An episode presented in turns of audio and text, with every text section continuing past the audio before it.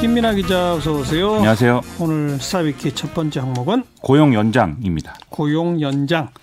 어제 문재인 대통령이 한 얘기죠. 이 문재인 대통령이 어제 고용노동부 업무보고에서 생산 가능 인구의 급격한 감소에 대비해야 한다면서 고용 연장에 대해서 이제 본격적으로 검토를 시작할 때가 됐다 이렇게 밝혔는데요. 예. 이 얘기를 한 직후부터 지금까지도 이제 논란이 계속 이어지고 있는 상황입니다. 이게 정년 연장이냐 이거죠? 그 점이 이제 가장 큰 건데요. 예. 고용 연장의 정년 연장을 뜻하는 거 아니냐 이런 이제 자, 주장을 자유한국당 등이 이제 하고 있는 건데 네. 정년 연장이라면 이것은 뭐 결국 기업에 이제 부담이 되는 것이고 어, 그런 점에서 총선만 바라보는 이제 포퓰리즘 발언이다 이런 주장을 지금 하고 있는 거거든요. 예. 하지만 청와대하고 고용노동부는 이 고용 연장이라는 게 정년 연장을 의미하는 것은 또 아니다 이렇게 해명을 하고 있는 상황입니다. 그럼 어떤 거죠? 정확히 말해서 이 고용 연장의 범주 안에 이제 정년 연장도 뭐 있을 수가 있는 그런 거다라는 얘기인데요. 예, 예. 오늘 이재가 고용노동부 장관은 KBS 라디오에 출연해서 정년은 법적으로 정해져 있는 것이기 때문에 당장 정년 연장이라든지 이런 거는 검토 대상이 아니다 이렇게 얘기를 했습니다. 네. 그런 이제 대통령의 발언은 무엇이냐면 고령화와 함께 어쨌든 생산 가능 인구가 줄어들고 있기 때문에 국민들이 더 오래 노동시장에 남아 있을 수 있도록 하는 여러 가지 방안을 논의하자라는 취지다라는 것입니다. 네. 구체적으로는 어떤 방안들이 있을 수 있을까요? 지금 이재갑 장관이 언급한 여러 가지가 있었는데 첫째로 이제 퇴직 후에 경험과 지식을 살려서 다른 사업장에 취업할 수 있도록 하는 이런 걸 좀 용이하게 해주는 어떤 제도를 도입한다 예. 이런 얘기를 했고요. 예. 그다음에 또 같은 직장에서 일단 퇴직을 한 후에 정년 정년 걸려서 퇴직을 한 이후에도 계약직이라든지 뭐 이렇게 재고용되는 그런 방안을 좀 뒷받침하는 뭐 그런 얘기도 했습니다.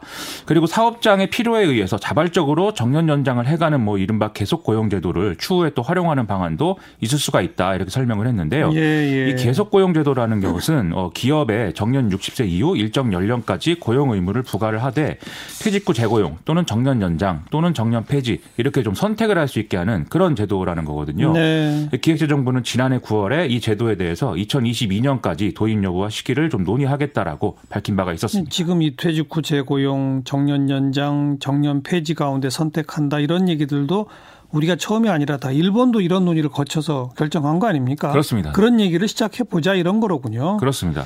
아무튼 이 논란이 있니까 기업들이 무슨 반응 보였나요? 언론 보도에 나오는 이제 기업들의 기업들 내지는 재계 주장들을 종합을 해보면 임금이나 채용에 있어서의 부담이 있는 거는 사실이기 때문에 일장 일단은 이제 부정적인 반응을 보이고 있는 상황입니다. 특히 중장년층이 청년 일자리를 빼앗아가는 모양새가 될 수가 있기 때문에 세대 간 갈등까지 깊어질 수 있다. 뭐 이런 주장까지도 재계는 내놓고 있는 건데요. 하지만 생산 인구가 지금 급감하고 있는 상황이다. 이거는 뭐 다들 부정할 수가 없는 사실이기 때문에 그렇죠. 재계는 노동 시장 구조 개혁이 함께 논의되고 이루어져야 이제 이런 주장들도 수용할 수 있다. 뭐 이런 얘기를 지금 하고 있는 상황입니다. 네. 대표적으로는 근속 연수에 따른 임금 체계 이런 것보다는 성과와 연동돼 있는 어떤 보상 체계를 도입할 수 있어야 된다. 뭐 이런 주장입니다. 음, 어쨌든 논의를 시작하자는 건 다 필요하다는 거 인정하는 거죠. 그렇죠. 이와 관련해서는 뭐 정년이 55세에서 60세로 연장되는 데에도 사실 거의 20년 이상이 걸렸다. 이런 이제 평가도 있기 때문에 여기다가 더해서 앞서 말씀드렸듯이 고용 연장이든 정년 연장이든 또 하나의 어떤 부문에서의 대책만 가지고 해결책을 찾을 수 없다. 이런 지적도 같이 나오고 있는 거 아니겠습니까? 예. 그래서 이제 장기적인 계획을 가지고 광범위한 이제 사회적 논의를 해 나가야 된다는 것이죠. 그런 점에서 보면 좀 안정적으로 또 이제 상시적으로 작동할 수 있는 사회적 대화 틀 이걸 실질적으로 복원하는 게 또 급선무다 이런 말씀을 드릴 수가 있겠습니다. 논의는 해야 된다 필요한데 제대로 논의는 아직 안 되고 있는 그 상황이네요. 그렇습니다. 오늘 마침 고용 관련 통계 발표됐죠? 오늘 통계청이 2020년 1월 고용 동향을 발표를 했는데요. 지난달 취업자 수는 2,680만 명으로 1년 전보다 56만 8천 명이 증가를 했습니다. 이것은 이제 5년 5개월 만에 최대치다 이런 평가인데요. 예. 또 고용률도 지금 60% 월간 통계를 작성한 1982년 7월 이후에 같은 달 기준 최고다 이런 평가가 또 나오고 있습니다. 네. 그리고 지난해 12월에도 이제 그 고- 이 취업자 수 증가는 50만 명대를 기록을 했었는데 지금 두 달 연속 50만 명대 증가 가 나온 것도 2014년 7월에서 9월 이후 이제 처음이다 이런 평가 나오고 있습니다. 이런 좋은 숫자 나온 배경은요? 어, 통계청은 정부 일자리 사업의 어떤 예산의 조기 집행에 효과가 영향을 미쳤다라고 설명을 하고 있는데요. 음. 통상 1월 달에는 이제 일자리에 재정을 지출하는 사업은 이제 준비 기간으로 보고 이렇게 재정 지출하지 않는데 예. 올해 이제 준비 기간 앞당되어서 재정 지출을 이제 했다는 겁니다. 그리고 명절 연휴 직전에 택배라든지 뭐 이런 이제 노동 수요가 늘면서 또 취업자 수가 증가하는 경향도 있었다고 하는데요. 음흠. 여기에 지난해 1월 취업자 수 증가가 이제 1만 9천 명에 그친 이런 상황이어서 이것에 의한 어떤 기저 효과라든지 이런 것들도 반영이 됐다고 볼 수 있다. 이런 어, 설명입니다. 어떤 업종에서 들었어요? 산업별로 보면은 보건업 및 사회복지 서비스업에서 18만 9천 명이 늘었는데요. 그 외에 이제 운수 및 창고업에서 9만 2천 명, 숙박 및 음식점업에서 8만 6천 명이 증가를 했습니다. 반면 도소매업에서 취업자 9만 4천 명이 감소를 했고 정보통신업과 금융 및 보험업에서 각각 3만 5천 명, 3만 2천 명씩 이제 줄어드는 그런 모양새 가 있었는데요.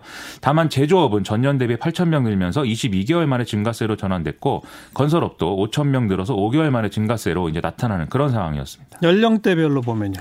60세 이상 취업자가 이제 50만 7천 명 늘었고 20대와 50대가 각각 6만 3천 명, 6만 2천 명이 이렇게 늘어났는데요. 30대도 이제 1만 8천 명이 증가했는데 40대의 경우에는 취업자 수가 8만 4천 명 감소하는 이런 이제 결과가 나왔습니다. 뭐 대부분 60세 이상에서 늘어난 거군요. 그렇습니다. 이 60세 이상 취업자 증가폭은 말씀하셨듯이 관련 통계 작성 이후 최대치가 나온 거고요.